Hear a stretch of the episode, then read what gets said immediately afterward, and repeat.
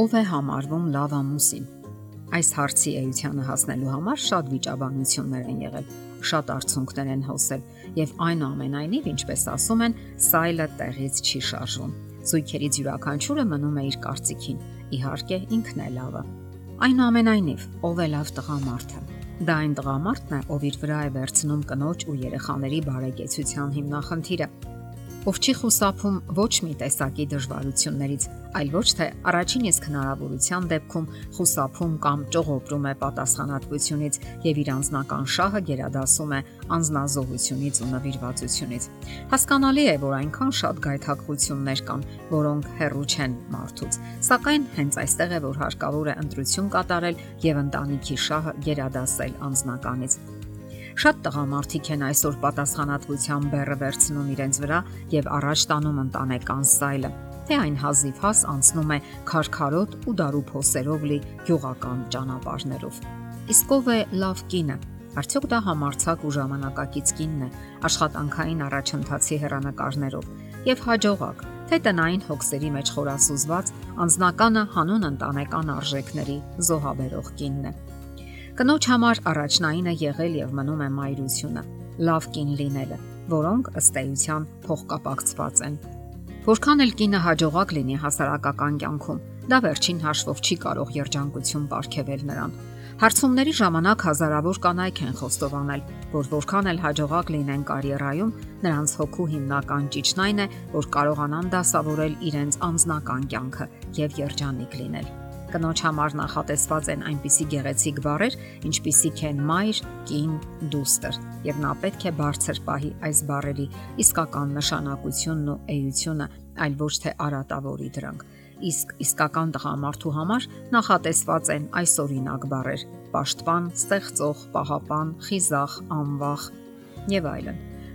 Տղամարդը սատարում է ընտանիքն ու հասարակությունն ընդհանրապես, պաշտպանում է ընտանեկան արժեքները, սատարում է հոգեվորությունն ու օրինականությունը բոլոր բնակավարներում։ Սակայն այսօր այս հասկացությունները հակադրության մեջ են այլ հասկացությունների հետ։ Շատ տղամարդիկ այսօր տղամարդ ասելով հասկանում են գարեջուր, ալկոհոլային խմիչքներ, անառակ ֆիլմեր, վեճեր ու կռիվներ, հենց անառակություն, դանակահարություն,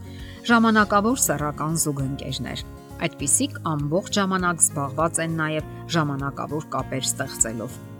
Ընտանիք հասկացության անբաժան մասը երեխաներն են, Նրանք դասերակվում են ընտանիքում, իսկ քայքայված, բաժան-բաժան արված ընտանիքներում հնարավոր չէ բնականon երեխա դասերակել, որովհետև լավ կինը եւ լավ տղամարդն են լավ երեխաներ դասերակում։ Հաստատված փաստ է, որ նույնիսկ լավագույն մանկատներից դուրս եկած երեխաների մի մասը հաճախ դառնում է հանցագործ, հարբեցող, անվստահելի անznավորություն եւ որքան էլ երեխային լավ վերաբերվեն մանկատանը, նրա հիմնական պահանջմունքն ու աղերսը մնում է միակը՝ գտնել հայր եւ մայր։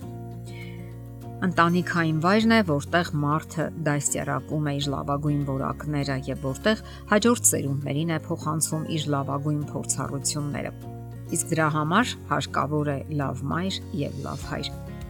Նկատենք, որ ժամանակակից զանգվածային ինֆորմացիոն դաշտը լի է ընտանիքը բոլորովին չսատարող նյութերով կամ անտարբերության քողն է իշխում, սակայն հարցն այն է, որ գոյություն ունեն որոշակի կանոններ ու սկզբունքներ, որոնց հետևելու դեպքում կարելի է ստեղծել հետաքրքիր եւ առողջ երեխաներ։ Ահա թե ինչու լավ ամուսինը եւ լավ կինը նրանք են, ովքեր ընտրում են դասերակցությունը որպես իրենց կյանքի հիմնական նպատակներից մեկը։ Սովորում են այդ արվեստը եւ հետևում իրենց ողջ կյանքում։ Շեշտադրում ենք հենց ողջ կյանքում որովհետև ծնող լինելուց հետո էլ նրանց կյանքը շարունակվում է մեկ այլ ուղղությամբ։ Նրանք դառնում են տատիկ եւ պապիկ, ապա փոխանցում են իրենց գիտելիքները հաջորդ սերնդին եւ այդպես շարունակ։ Այսպիսով բոլոր հոգեբանական հետազոտությունները խոսում են այն մասին, որ ներդաշնակ ընտանիքը եւ դասերակցական կանոնները կարեւոր են երեխայի ճիշտ զարգացման համար։ Իսկ այդտեղ իրենց կարևոր դերն ունեն հենց լավ ամուսինները։ Նշենք, որ այսօր հիմնախնդիրներից մեկը երեխաների քիչ քանակն է նաև։ Դա պատճառաբանում են նրանով, որ հարկավոր է նյութապես ապահովել երեխային։ Նրան հարկավոր է առանձին սենյակ, սեփական համակարգիչ, ժամանակակից հեռախոս Սա կարող էր եւ ճիշտ լինել, սակայն այսպիսի մոտեցումը միանշանակ չէ։ Գաղտնիք չէ, որ բազմազավակ ընտանիքներում ծնողները համարյա երբեք դեպրեսիայի մեջ չեն ընկնում։ Ժամանակ չունեն, իսկ միայնակ երեխայի դեպքում ծնողները պարզապես դողում են երեխայի վրա եւ վտանգ կա, որ երեխան կարող է մեծանալ եսասեր ու հպարտ։ Նրանք սովորաբար ավելի մեծ հոգս են պատճառում ծնողներին իսկ ահա բազմազավակ ընտանիքում ամեն ինչ այլ է։ Դե ինչ, պահպանեք ձեր միությունը, լինելով լավ հայր եւ լավ մայր եւ վայելեք ձեր ընտանեկան երջանկությունը։ Եթերում ընտանիք հաղորդաշարներ։ Ձեզ հետ է Գեղեցիկ Մարտիրոսյանը։ Հարցերի եւ առաջարկությունների համար զանգահարել 033 87 87 87 հեռախոսահամարով։